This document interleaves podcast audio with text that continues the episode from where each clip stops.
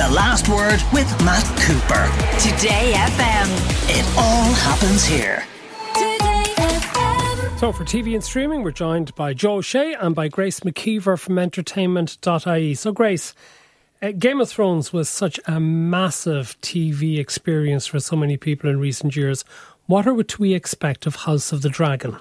Well, this is the big question, especially given that I feel like a lot of people were unhappy with the ending of Game of Thrones. So it'll be interesting to see what they do with this spin off. I know that it was just under $20 million per episode to make. So it really. This new series is yes, costing that much per episode? $20 million per episode. So, you know, it really better live up to the hype. Uh, Joe O'Shea, that is an extraordinary amount of money. Feature films sometimes are made for less. Yeah, Netflix is, is is managing to make neat feature films with actually with stars so around 35 40 million dollars at the moment. It is a lot of money but they know that they've got a huge global worldwide audience locked in for this. It's interesting. It's they're going to go back uh, 172 years very precise 172 years in the past uh, from the death of of uh, Daenerys Targaryen. And um, it's it's interesting as well that they're not going to have any of the stars obviously if it's set that far in the past. So it's a completely new cast completely new cast of characters. There will be familiar names and familiar themes. The music is going to be the same, which which is interesting, and obviously they'll have the same locations, you know, King's Landing and all that kind of stuff, and and so it's it's definitely going to find a very big audience at the start. The problem that they might have is holding on to that audience because you know it's it's it's a big ask to stop to, to get people to stick with these big huge fantasy uh, series. So it's it's got its work cut out for it, but they, they, should get off to a great start. Grace, you were saying to me just off air during the break that you're looking forward to this, even though you never watched Game of Thrones. Why would you watch this if you haven't watched Game of Thrones? I think what happened with Game of Thrones was I started on the back foot because I hadn't seen, um, I don't know, the first series of it or something. And then there was this hype around it, I suppose, as it kind of started to gain traction. Um, so I just know there's a vast amount of episodes and the Red Wedding has you, already you been just, spoiled. You just couldn't actually commit to the time of catching up, is it? This is it kind of. So i felt like i was on the back foot and i and things had been spoiled like the red wedding. I know what happens. Um, so i suppose this one just feels fresh and it feels like a chance to jump on to something. And i might enjoy it more in fact because um, if it's kind of going to be similar to game of thrones maybe people who've seen game of thrones will feel like it's too much the same.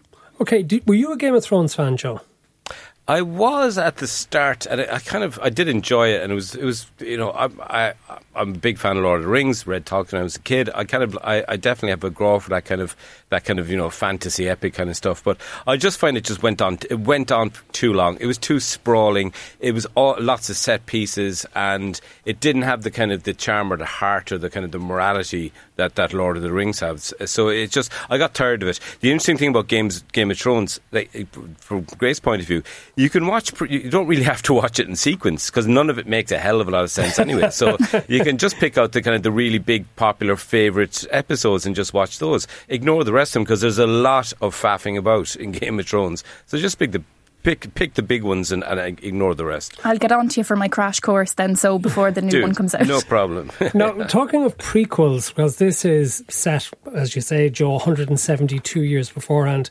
Possibly the most enjoyable thing in recent years on Netflix has been Better Call Saul, the sequel to Breaking Bad. And now that we're in the final series, they've sort of merged. And I don't want to give too much away to those who might be a little bit behind.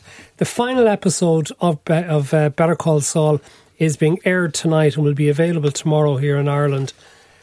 What have you made of Better Call Saul final season? Um, I think it's been brilliant TV, and the last episode was absolutely fantastic. Uh, and it's it's it's not because it's full of you know exciting cliffhanger moments, although there have been some of those. It's because of the quality of the acting, the quality of the script, how it looks. I mean, they they do you know they do things like they'll shoot an episode half in, in that bleached out, um, you know, Albuquerque color, and half in black and white. You know, switching to Wisconsin. It's it's or sorry, Nebraska. It's it's just been brilliant, and it's a pity. excuse me. Tomorrow is when we're going to have the last episode. Now we do know that Vince Gilligan, uh, who's directed, produced, and written a lot of the of the uh, the final uh, series of Better Call Saul, uh, is going is, is already um, about to pitch a new series. Uh, he said, and Bob Odenkirk have said, the star of Better Call Saul, that they won't be going back to Saul again. I, I think they might do someday because he's such a fantastic character, might. But Vince Gilligan is uh, apparently about to kind of unveil his next big TV series, which is, is being said is, is a bit like the Twilight Zone. So it'll be a kind of compendium of stories, uh, a bit of a sci-fi kind of vibe to it. He did work on um, the X Files before, so it's going to be very exciting to see what he does next. But tomorrow night is going to be a huge, huge TV event of the year. at The last episode, Better Call Saul. Okay, for many people, Grace, the, the Crown is something they're looking forward to eagerly. But of course, filming is going ahead for a future series. But apparently, they're having a problem with season six and finding an actor for Prince William. Well, I actually have a solution for them, Matt. So I have, I've, I've kind of mulled over it myself and thought about how they'd find, you know, the perfect William. And I've got just the trick. I have you ever done one of those um, celebrity lookalike generators? Right, go on. So I have put a picture of 18 year old Prince William into a celebrity lookalike generator. Now, naturally, himself came up 51% likeness. Tom Hardy came up 34% likeness. And Sergio Ramos came up 30% likeness. Sergio Ramos, the footballer. Yes. So this, and But I, he's Spanish, so he's not exactly going to be great doing the part of Prince William, is he? They'd need a German footballer, surely. if they're- Well, I ran another picture. Um, it gave Sergio again as number one at 39%. It gave James Blunt 35%. And it also gave Pharrell Williams 31%. So I think it's the perfect solution for them, really. Wouldn't have thought of Sergio Ramos looking like Prince William, would you Joe? No, not not at all. Uh, although James Blunt, I'd like to see James Blunt do it. Actually, he's got the accent because he is from that kind of background. He's famously famously posh as well. But it is it is a big problem for them because they they haven't got somebody, and apparently they've got casting uh, they've got casting directors all over the world looking for somebody aged between 18 and 35 who looks vaguely like Prince William and can do that that accent. So until they find him, obviously they've got a problem. I see yet another TV documentary on Diana's death, Joe, this time on Channel 4.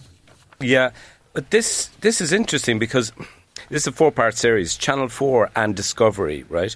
And what they're doing is they're taking they're doing a four part documentary as if it's a police procedural, looking at the investigation, right? Because a lot of the, they had, and there was a good uh, documentary on Diana recently on Sky Documentaries as well, made by a guy called Rob Perkins, which is definitely worth checking out. Which looked at the kind of the, the media circus around her, and that's normally how that how this is how this is examined. But this uh, this investigating Diana death in Paris looks very closely at the first French investigation by the French Brigade Criminelle. which was the, the, the kind of the main, uh, the, the serious crime squad, and that was started in 1997, obviously after her death. And then the second, the Metropolitan, London Metropolitan Police investigation in 2004. So what we're being promised here is something a little different instead of kind of you know the glitter, the glam, the tragedy, the usual stuff we hear about Diana, a very forensic look at everything that happened or everything that's known, including a look at the many many conspiracy theories that have come up about it. So I think. You know, if you're not into, if, if you're kind of put off by the usual Diana stuff, Queen of Hearts and glamour and showbiz, I think you're still going to find this interesting anyway. Okay, now, Grace, what's your thing with Instant Dream Home on Netflix? So this is an absolutely lovely show, I must say. Perfect for sitting down, cup of tea on a Sunday evening. It's easy watching. And I really thought it would be kind of soft and fluffy, but sure I ended up crying at every episode, I'll be honest with you. It was very emotional. The this team come in to renovate the homes of select people across America and they're just lovely stories. Um, and the way they try to integrate really thinking about the people into their homes. So there's a woman, for example, who has recently gone blind and they, they make this sort of sensory garden for her and stuff like that. They renovate it all in 12 hours as a complete surprise to the person um, who lives there. They're obviously kind of taken away with an accomplice. Um, but it's just lovely and easy watching.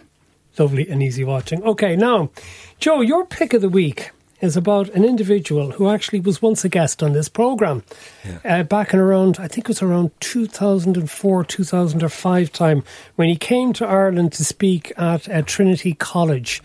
Um, but since then, uh, there's the more sinister side to him has emerged. Tell us about the Channel 4 program at 10 o'clock tonight. That's why I chose him, Matt, because people, even if you're, you know, Ron Jeremy was one of the few people to kind of porn stars to burst out into kind of popular culture and become a figure outside of that world.